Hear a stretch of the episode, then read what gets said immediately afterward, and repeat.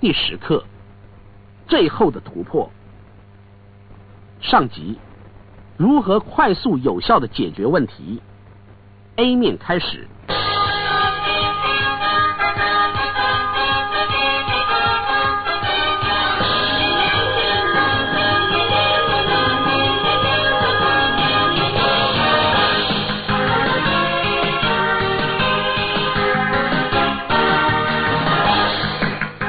二十五天最后的突破，如何快速又有效的解决问题呢？各位，在我们做了这么多，我们一起努力了这么多之后，什么是最成功所必须要采取的一个最后关键的能力？那就是当你朝着任何目标开始有重大的进展的时候，处理问题的能力就是关键所在了。这也就是所谓的危机处理。也就是说，我不在乎你的技巧有多么的成熟。你有多少的能力？多么重要的事在进行着，但是问题就是会发生，而且原因是问题是生活的一部分，问题是使我们有所拓展以及成长，并且变得有所成就的部分。生活上如果没有问题的话，我们的生活将会是相当无聊的。事实上，我们就不会知道我们是怎样的人。所以，今天当我们在接近课程尾声的时候，很适合我们在今天花几分钟来谈谈。如何处理问题的基本原则？我们如何应付那些问题？人生的旅途里有太多不可避免的事情会发生，那些我们没有预期到的事情，可能会阻碍你的能力达到真正成功。本日课程将精简的为各位谈谈如何应付这些突来的问题。方法很简单，因为在解决问题方面是我能够跟你们分享的最重要的事，而且能够让你一生欣然记住的是这个原则：学着用你百分之八十的时间在方法上。只花百分之二十的时间在问题上，或许你会说，就这么简单吗？没错，只要依照我给你的方法，可有效的帮助你如何解决问题的这个课题，你的整个人生将会随之改变。因为不可避免的，人们常常将小问题扩大到不可收拾的大问题的时候，你就是把你所有的时间再一次又一次的花在查看你的问题是什么而浪费时间。你不需要那样做，你只需要找出问题在哪里。那个挑战是什么？我需要做什么来改变这件事？切记这个问题的力量。假如你一直问你自己为什么一直有这些问题发生在我的身上，这怎么一直发生？为什么现在发生？那种疑问会把你导向一个情绪化的狂乱中，因为那些疑问是无止境的循环，这样并不会解决你的问题。解决问题是经由控制你的注意力，找出可能的解决方法。从改变的角度来看，知道你要什么。试试看某个方法，注意是否可行，改变你的方法，直到你得到你要的结果。那就是你要解决问题所要做的全部。确实，你会绕一圈又回到原点。在第一卷袋子里，我们谈论到根本的成功方法，而且我们谈到你能够加速得到你所想要的过程，包括解决问题。现在让我来说明如何解决问题的一些基本方法。假如我有一个问题，或许是麻烦。第一件我会去做的事，就是问我自己要如何改变它。我能够改变这个状况最快速的方法是什么？我能够改变这个情况，甚至能够从中获得乐趣最快速的方法是什么？或是在我很快的改变情况的时候，我如何能够从中学习，甚至从过程中获得乐趣？切记，你的大脑能够回应任何挑战、任何问题。只要你能够问自己有意义、实际的问题，或是自己的能力不够的时候，无论你正遭遇什么样的问题。有许多人已经经历过，他们会给你解答。假如你仿效他们来做，也就是说，人类的经验，即使我们是独一无二的，在我们自己生活中所经历的挑战，与人际关系方面，在生意方面，在友谊方面，在做父母亲方面，在经济方面，在控制我们的肉体方面，那些问题都是有共同性的，解答也就会有共通点。所以，找到一个模范角色来遵循，来效法他们的做法，是加速解决问题过程的方法。找出他们做什么，是否做一样的事，是否用同样的解决方式。你必须了解，阻碍大部分的人去处理他们的问题，是一种难以控制情绪化的状态。假如你让自己陷于一种无法控制的情绪中，接下来会发生的是，你原有的处理问题的能力都会被压抑下来。所以，我们如何不陷入无法控制的情绪中？答案就是学会做两件事：学习在心中联想。要知道。陷于无法控制的情绪中是非常痛苦的，也就是说，教你的大脑陷入无法控制的情绪中，比去处理问题要来的痛苦多了。假如你有这么做，你的大脑会尽一切可能不去陷入难以控制的情绪中。另外，教你的大脑解决问题的乐趣。但是事实上，生命中你会有的最大满足，其中一些来自于巨大的挑战。就在看来似乎无法改变的挑战，漂亮的克服了它。在我的一生当中，我最引以为傲的结果中的其中一个，是来自我最痛苦的经历。我挽回了接近破产的公司，因为有人侵占了公司二十五万美金。我从负债七十五万八千美元的情况下，让公司起死回生。你没有办法相信这种满足和自信。当你曾经能够每天有组织条理的处理事业上的种种问题，并且挽回公司之后，那会改变了你的信念。你会对人类具有真实的能力刮目相看。相信我，我们的潜能爆发力是无法想象的。运用你的能力。并且创造出一种无法置信的骄傲与成就感，那是不可思议的。所以再一次的告诉各位，解决问题最重要的方面是：一、控制你自己的情绪状况，你必须不陷入难以控制的情绪中；你必须富有机智想象力，无论情况怎么样，也许看起来似乎非常的艰困，切记你以前也曾经面临挑战，你以前也曾经面临看起来不可能克服的挑战，你有改变他们，所以要相信自己。有信心，你能够找到解决的方法，但是解决的方法绝对不会在你放弃或陷入情绪化的时候找到。第二，确实并且随时集中你的注意力，明确的定义出问题，写在一张纸上，并且绝不花超过百分之二十的时间来解决描述问题是什么，剩下来的时间必须要花在解决问题的方法上。第三，想出面对挑战的最佳计划，尽快采取行动，不要等。动力带有力量。而惰性会束缚你停滞不前。一旦你采取行动，张大眼睛，竖耳聆听，集中注意力。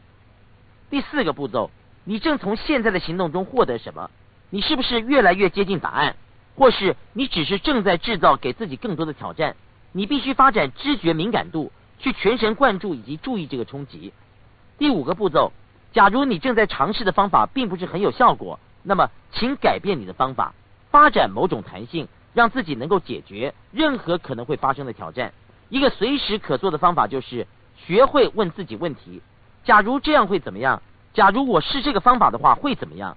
假如我是那个方法的话会怎么样？太多的人在解决问题的时候说：“我们不能这么做，我们不能那么做。”有人也许会建议不会有用，不要关闭可能性，开放自己接受任何解决的方式，借由问自己问题：假设这样的话会怎么样？假如我们真的是那个方法会怎么样？假如我们是某一件我们以前从未试过的方法会怎么样？假如我们是这个看起来似乎有点傻的方法会怎么样？借由问如果这么做会怎么样的问题，你创造了新的可能性，更有弹性。如此一来，想要获得你想要的结果的机会那就更大了。第六个步骤，切记你的周遭多的是模范人物，无论你的问题有多么的困难，其他人也许已经经历过。去询问那些人，并且取得他们的解答，在如何改变事情的方面。第七个步骤，改变自己对于困难的观点。你对困难的问题的认知是什么？有很多人看到问题或困难的时候会措手不及。事实上，当我不再录教学带的时候，我通常称呼问题为挑战。问题它是一种来引你上钩，来吸引你的注意力。这么多的人所害怕面对的困难，但对我来说。对几乎任何会发生的事，我立即给予一个新的定义，那就是一种挑战。而且我喜欢挑战，挑战是可以接受的。当问题被解决的时候，我的感觉很棒，有一种成就感。而且面对一个挑战，对我而言是一种鼓舞的力量。所以你必须要将问题改变为对自己的挑战。了解问题事实上是挑战，它是你拓展事业以及个人成长的机会。我必须要告诉你。在我的人生当中，我听到人们在成长时都或多或少，我都会说一些挑战确实会帮助你成长的这些相同的话，说的很容易。但是如果真的碰到了呢？如果能够面对挑战，那才真是了不起。在现实生活中，是我碰到我生命中最为艰困的情况，但是这些困难成为我个人成长过程中最大的挑战。这些挑战帮助我创造了塑造我的人生的技巧以及处理能力的层次。远远超出我以前曾经梦想的任何事物。事实上，有一位朋友数年前曾经和我一起分享处理困难问题的经验，他的经验真的改变了我对问题的看法。所以，问题不是要去避免的，而是可以利用。当问题来的时候，有一次他拿出一张小纸条，而且在中间画了一个小叉叉。然后他说：“这是你，这是一个像豆子的你。”然后他围着这个叉叉画了一个圈。他说：“你看到一个圈，这个圈大概占了纸的三分之一，而这个圈代表了你的影响范围。”他说：“任何可以在这个圈圈里的事物，代表你在你的生活当中可以很轻易的处理的事物，像是平衡你的收支这类的事，管理在你的办公室里某一个部分的人，能够让自己完成简单的工作。”他说：“现在看一下这里，在这个圈圈以外的每一件事物，代表着你还没有学会精通的事物，不是在你能够处理的舒适范围内。但是这种举例方式会因人而异。”对某些人来说，平衡收支或许是很多人无法处理的事情，因此他可能对某些人而言是在圈圈外。但是收支平衡对于大部分的人来说是基本的底线。他说，在生活中所发生的事，你不会是唯一碰到这件事的人。突然就在你圈圈外这里，就稍微外面一点，也许只有向外一英寸，这些巨大的叉叉就来了，那就会产生了问题。之后这个问题撞击你的圈圈的边缘。稍微叫醒你，你的大脑叫你要处理，所以你冲出到圈圈的那个边缘，处理这个你毫无经验来处理的问题，然后你撞击你的圈圈的边缘，你撞击你的圈圈的边缘，你撞击了你的外围界限，甚至你的舒适地带的界限，所以你会发现，当问题发生的时候，大部分的人在撤退，因为处在边缘上是相当不舒服的，所以大部分的人会试着假装没有一回事，但是问题还一直存在。假如你把问题留在那里，你知道会发生什么？在极短的时间内，你的圈圈的另一边有另一个问题发生，也许不完全相同，但是一定会是个类似形态或性质的问题，只是你没有注意到罢了。假如你没有类似的问题，也会有另一个问题蹦出来，而且很快的会发生的是，你跑到圈圈的边缘，你撞击你现有能力的边缘，或是你现有的舒适层次，之后你会有一点害怕。你开始退缩。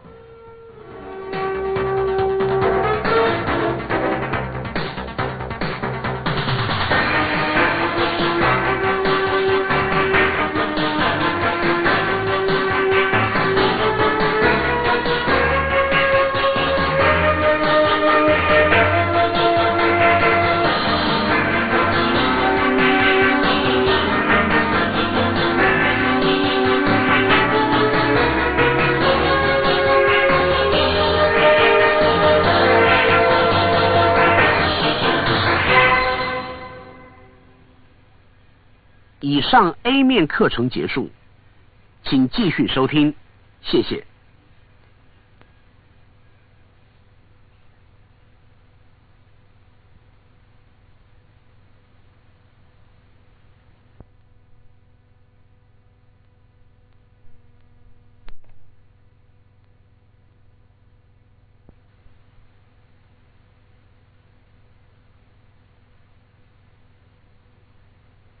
面开始。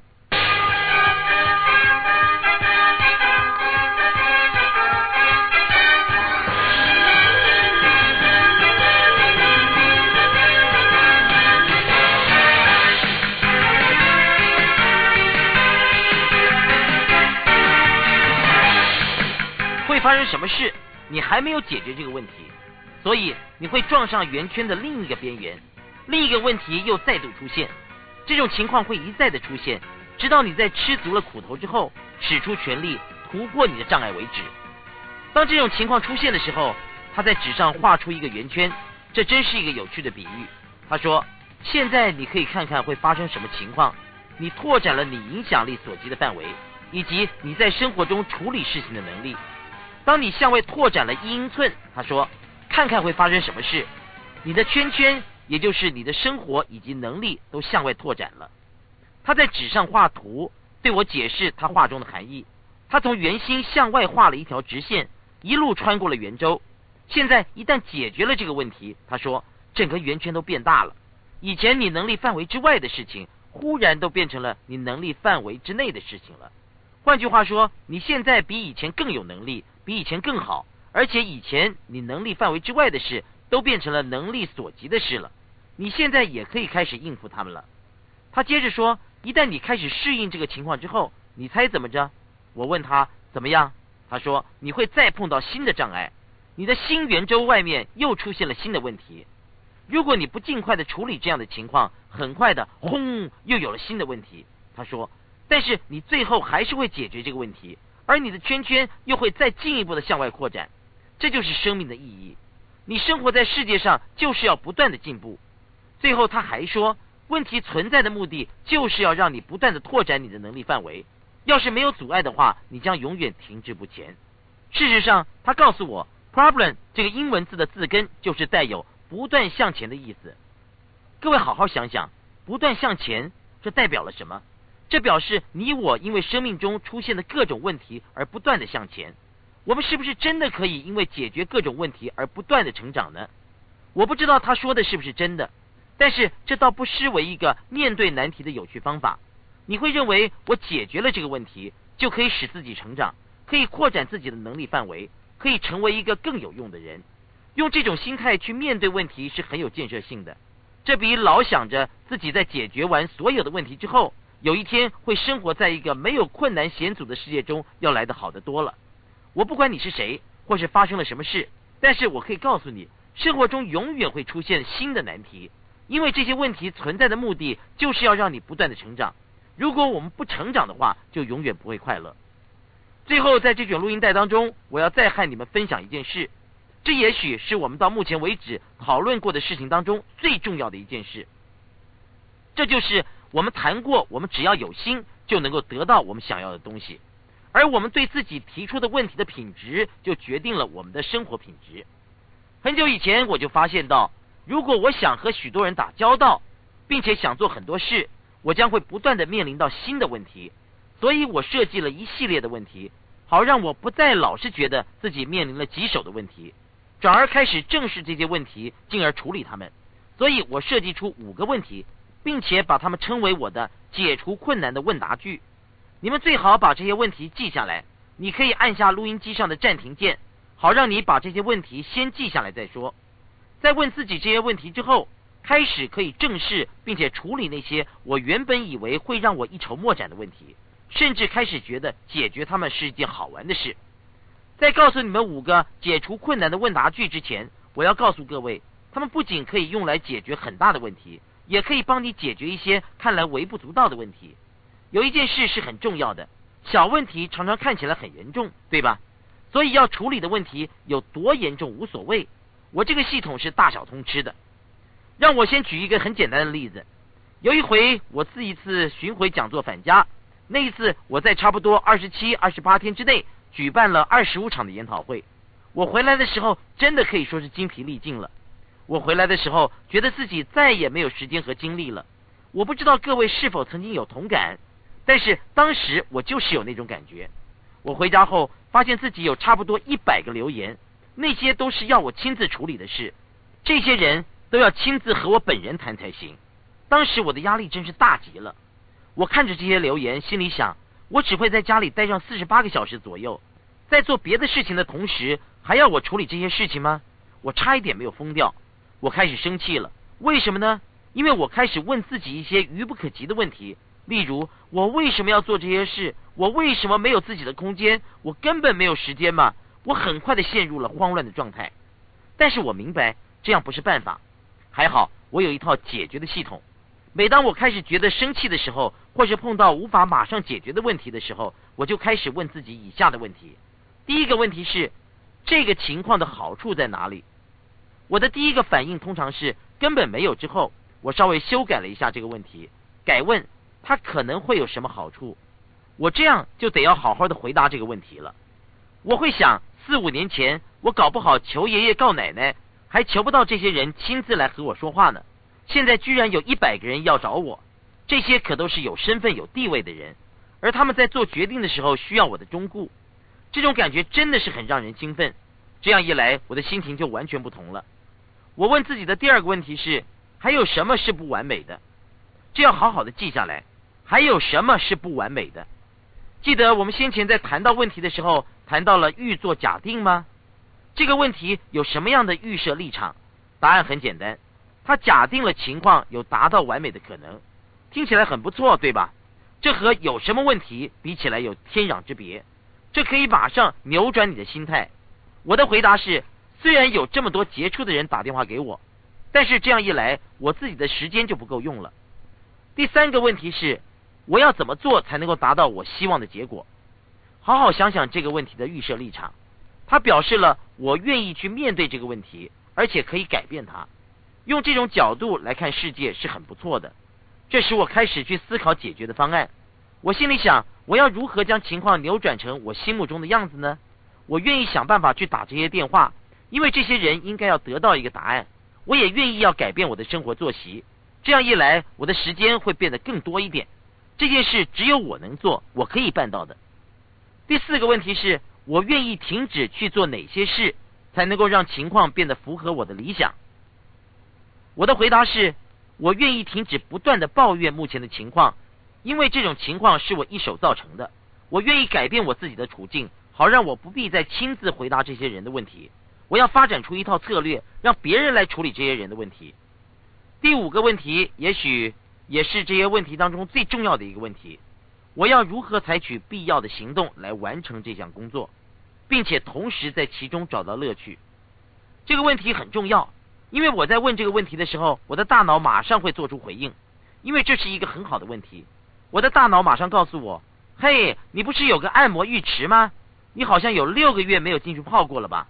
你为什么不带着你的电话和你的电脑到外面去，打开你的按摩浴池，泡在水里回电话吧，好好的享受一下？”我真的这么做了，而且还很开心呢。我坐在浴池里面打电话给那些人说：“你好吗？我现在正泡在我的按摩浴池里。你是做什么工作的？”我和这些人说说笑笑，觉得开心极了。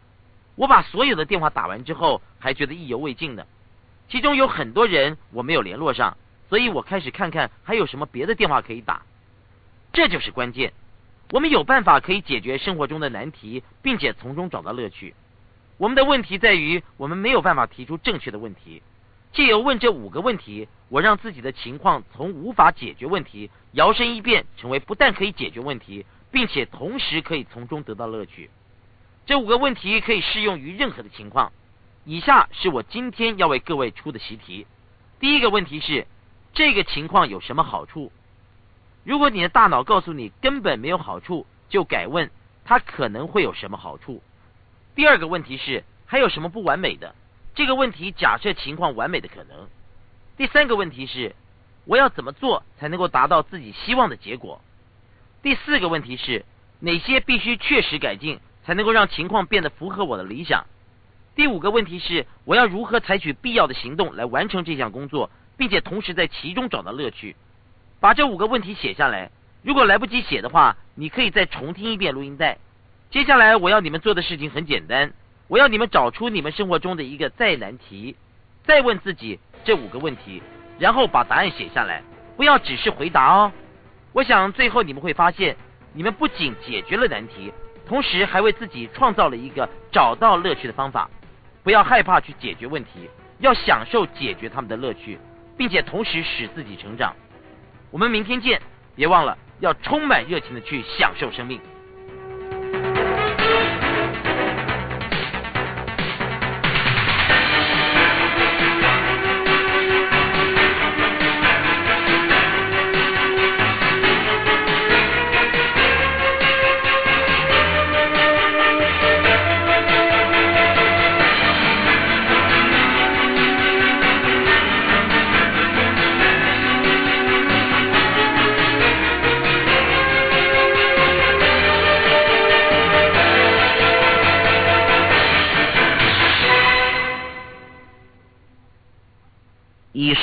面课程结束，请继续收听，谢谢。